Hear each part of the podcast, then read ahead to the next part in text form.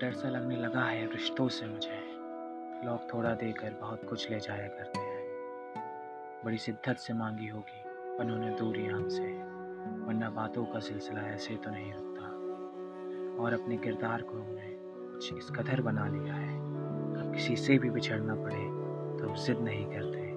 और अब जब बाज़ार जाओ तो लेते आना।